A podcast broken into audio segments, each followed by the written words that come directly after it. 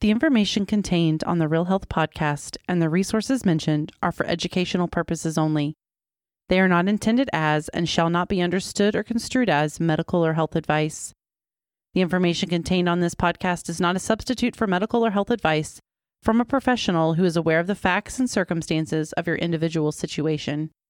Information provided by hosts and guests on the Real Health podcast or the use of any products or services mentioned does not create a practitioner patient relationship between you and any persons affiliated with this podcast.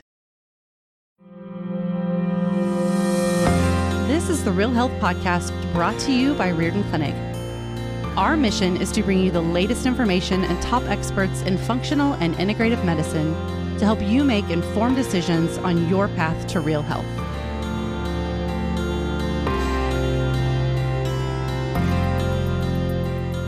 Okay, well, welcome everyone. This is Dr. Ron Hunninghake, and we're here today for another episode of the Real Health Podcast. And I'm very delighted that uh, Jess Higgins Kelley is my guest today. And Jess, thank you so much for agreeing to be on our program.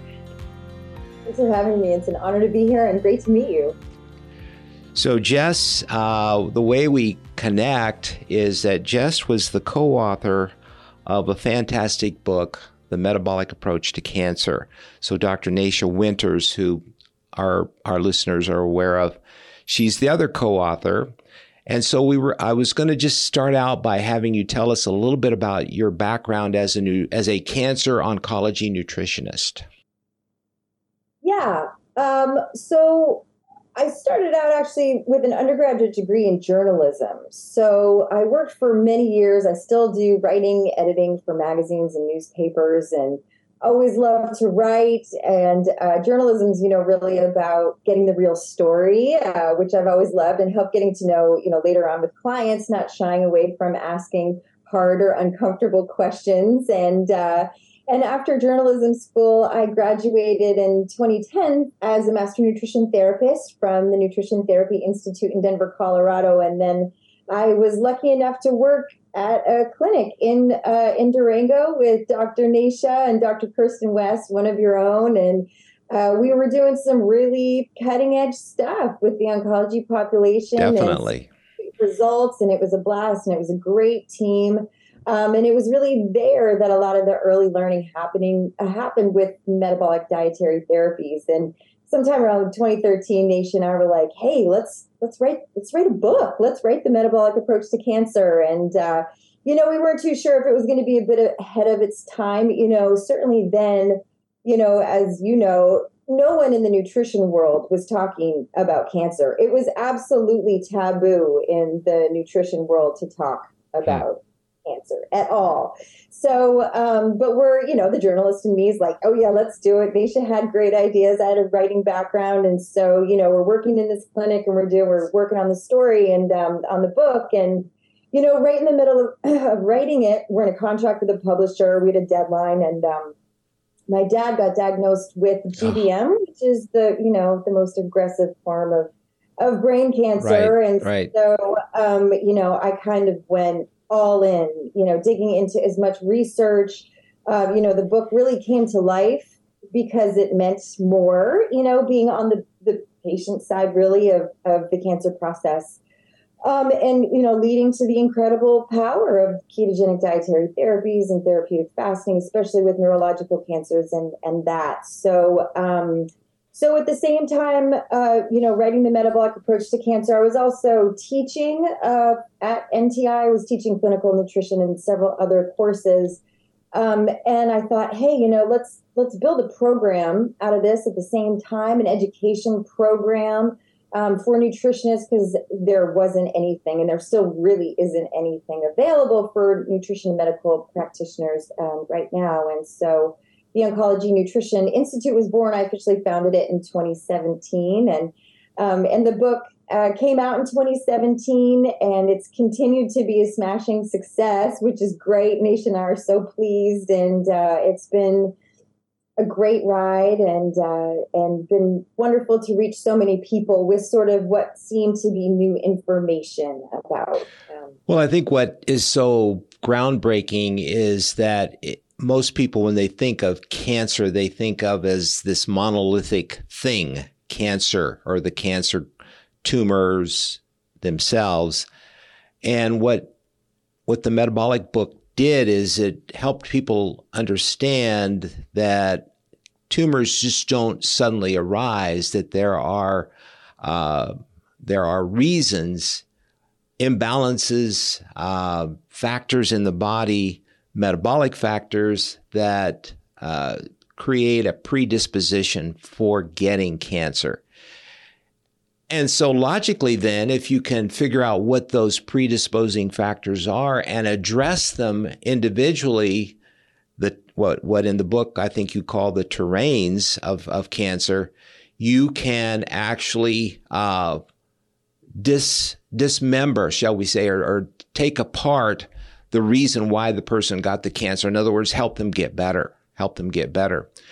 And so today, you know, we could spend. We don't have enough time to go into all 10 and there's one that I don't even think it's exactly mentioned in the book but we were talking earlier about the importance of a person being hydrated adequately hydrated and and it's and it may be surprising to our audience that if you are chronically dehydrated that can be a a risk for cancer can you kind of go into that a little bit because that's a fascinating thought because the reason I think it's fascinating is because we can all do that behavior better if we just understand how important it is. But how does it link to cancer?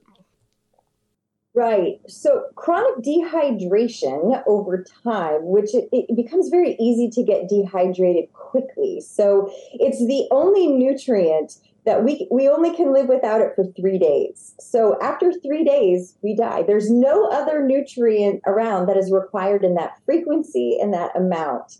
And even a two percent loss of of fluids um, can, has been found to increase the risk of several metabolic conditions, um, specifically because it can reduce the function or potentially lead to the damage of mitochondria. So, mitochondria use hydrogen um, from water to help produce ATP.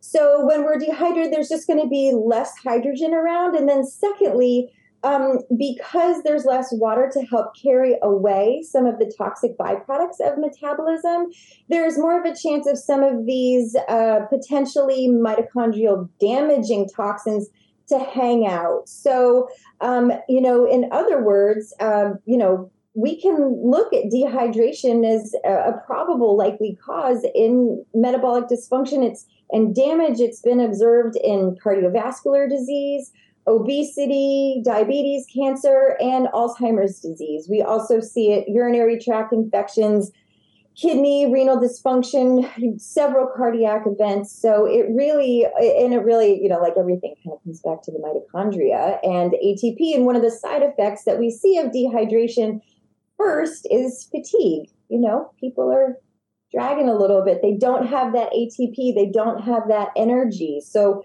one of the second things we see is just a little cognitive dysfunction, a bit of confusion, you know, especially in the elderly population. We're seeing such an increase of dementia and Alzheimer's, and most physicians are not asking these patients hey how much water are you drinking and you know we've seen that the more chronically ill a person is often we see chronic dehydration go hand in hand. So it's low hanging fruit, you know, from a nutrition perspective to just get people hydrated again. Yeah. I, uh, it's funny, but about probably 15 years ago, uh, we used to have a, a every Thursday a, a luncheon lecture at the Riordan Clinic, and I was supposed to share it with Dr. Riordan, but he was usually out of town. So the luncheon lecture was mostly Dr. Ron talking about things. And so one of the books that I was fascinated with is uh, The Body's Many Cries for Water by a Dr. Batmanghelidj. And it was funny. I had I was doing the lecture and we had a full house, probably 60, 70 people. And 10, 15, 20 minutes into the lecture, people are just grabbing the pitchers and just drinking water and drinking water, you know, because it's just talking about dehydration really made them thirsty. Plus, it made them realize, my gosh, this is such a simple thing. It's right here in front of us all the time. and we don't realize that uh, you know when we're tired and irritable and s- feeling sick maybe if we would just drink more water that would that would do the job it uh, sounds too simple want to make nutrition and health and healing more complex but this is a very easy way and should be the baseline, I feel, for everybody who walks in the door. I mean, you look at things like constipation, you know, it's we're dehydrated. And the other interesting thing is that the sensations for hunger and thirst are the same.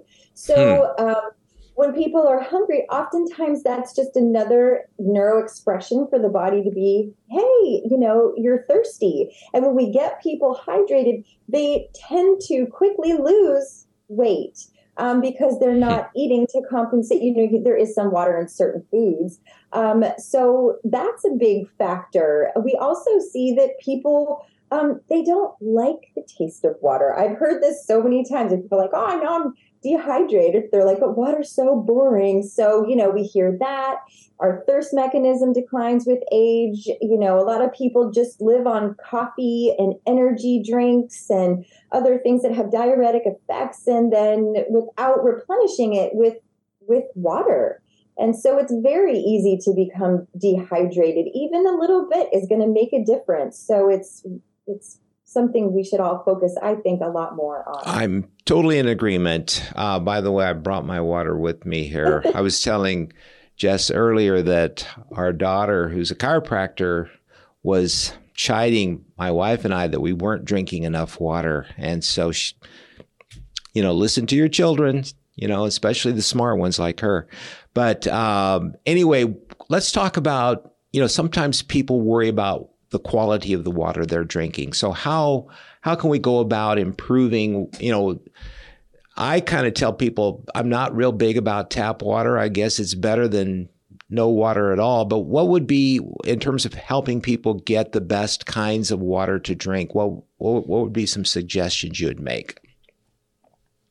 Yeah, so you know, the first question we ask is how much water do you drink a day, and the second question is is what's your water source? Right. So the majority of people globally are getting their water either from public water sources, well water, or bottle or canned water.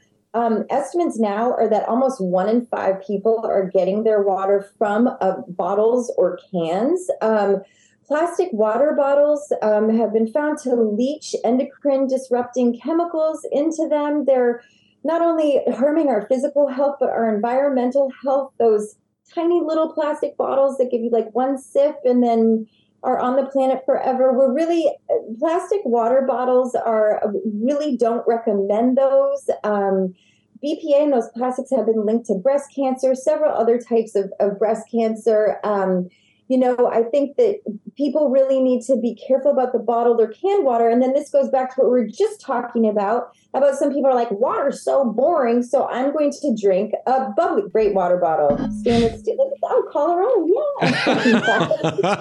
good one. Yes.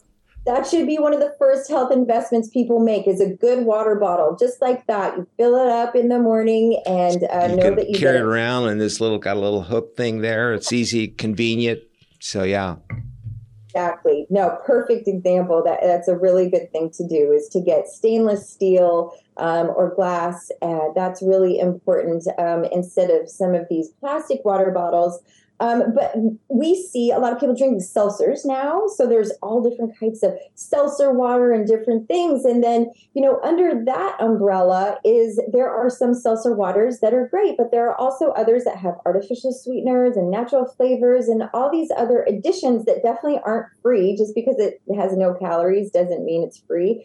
But there are some good seltzer waters that are doing, you know, they're got botanical additions and no no artificial ingredients or anything like that. And, and I'm groovy with those. It's like if you like your seltzer water and you like a little fizz, the consensus is that uh, carbonated water is just as hydrating as flat water. So if people, you know, are going to get water that way, that's fine.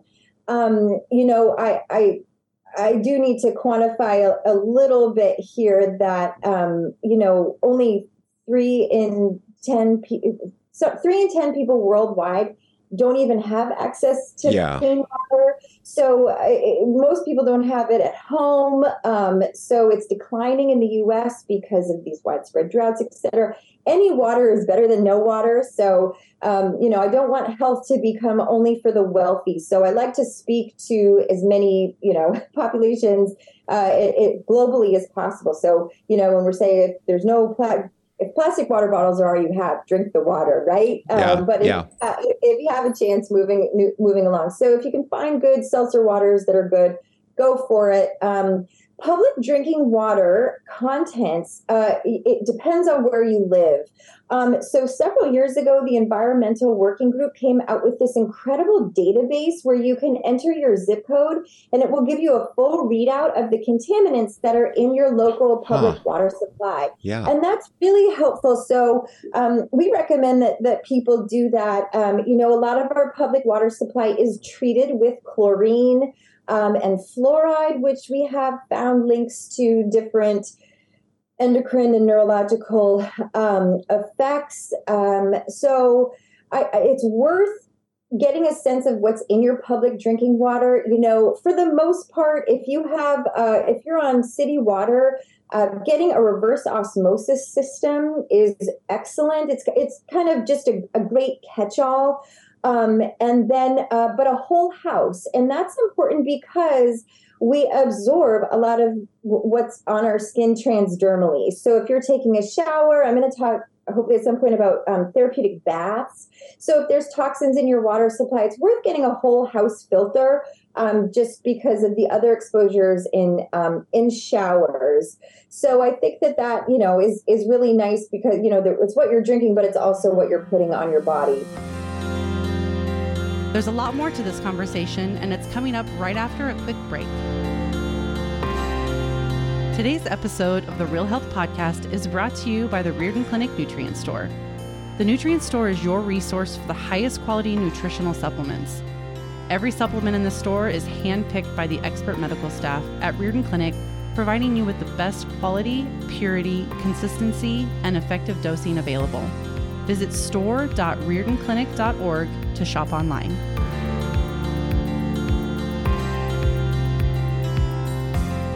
What do you think about the Brita pitcher or things like that? Is that is that probably better than nothing, but not the best?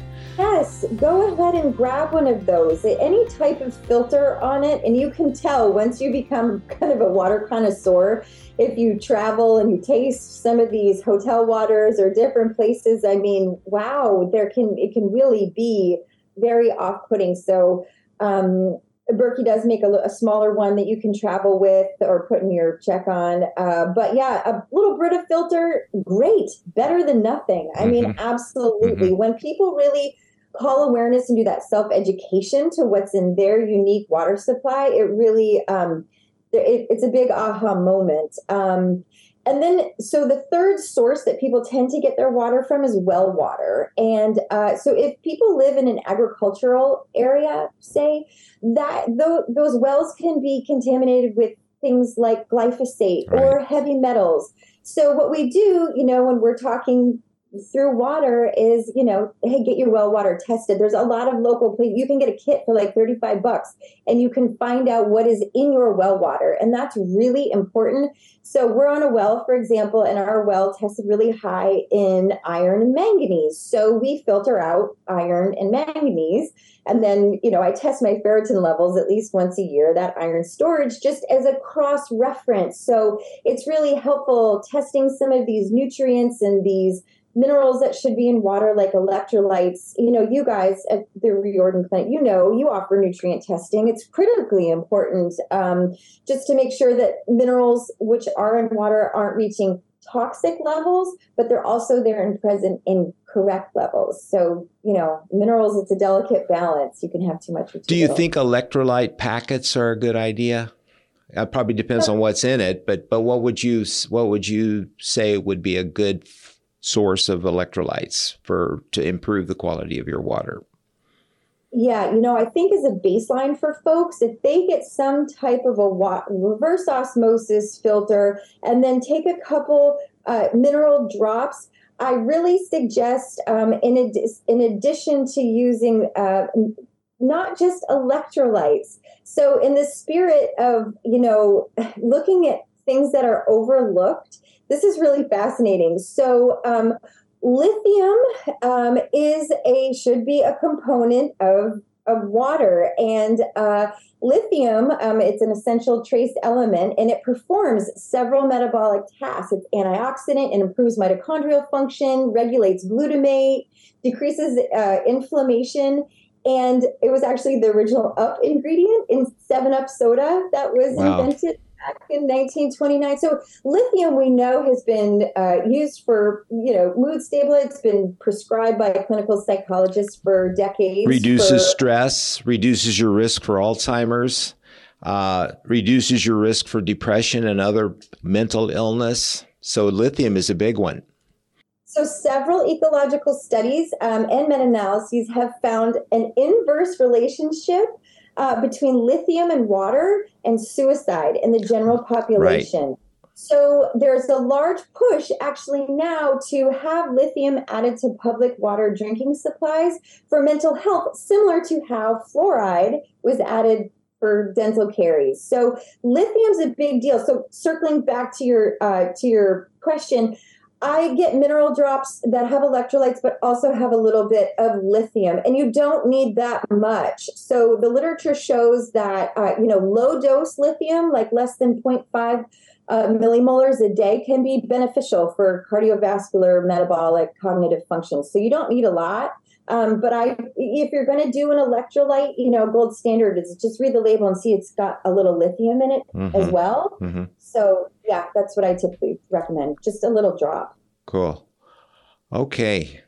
So, um, how much how much water should a person drink? I know they there are calculations based upon weight, obviously the the the, the degree of humidity in the air, uh, strenuous workouts, blah. Kind of kind of give us some ideas of how people can gauge whether or not they're getting enough water the basic guideline that's sort of been around and accepted for a while is half your body weight in ounces of water per day, filtered water. Right. So, um, a 140 pound uh, person would want to be getting, you know, 70 ounces a day. So, so that so that'd be like 10 to 12 glass, eight ounce glasses of water, roughly right. for Right. And then more with exercise. So tack on 32 ounces for every hour of intense exercise because a lot of water is lost through respiration. So mm. we sort of take that for granted with the, you know, everyone's playing pickleball these days. After a round of pickleball, get out and make sure that you're drinking water, you know, instead of a diet iced tea or a diet lemonade or some of these other things that can have some additions that you know may may not be as beneficial. I encourage pa- my patients to drink two glasses of water upon awakening because they they have been breathing out a lot of water during the night. So well, and people wake up and they're tired. Mm-hmm. And they go straight to a caffeinated beverage. Yeah, so more dehydrated. Right. So, you know, like I said, when you get these people who are just subclinically just a little dehydrated and you get them on board, their energy improves, their mental focus improves, their mood, it does so many things, you know, they, it's, it's wonderful. So. Very good. Uh, how did just we're we're we're going to have to kind of be wrapping up things here, but I'm curious, how did you get onto water? Because I know you you you're very diverse in your interests. But is this something new that you've kind of just discovered, or, or has this always been a part of? I mean, it, it, seems like it should be part of the book, the metabolic approach to cancer. We sh- that's the eleventh terrain. oh, I know. No, I've already added several more. We're like, what about this? And we need to do another edition. And uh, yeah. yeah, you know, there's so many things to consider under the umbrella. But, you know, to be honest, what really got me going on it, I, have always talked to people about hydration and water, especially working in the oncology where people are, you know, they may be vomiting or have diarrhea or be really, de- really dehydrated becomes a, a really rises as a clinical priority.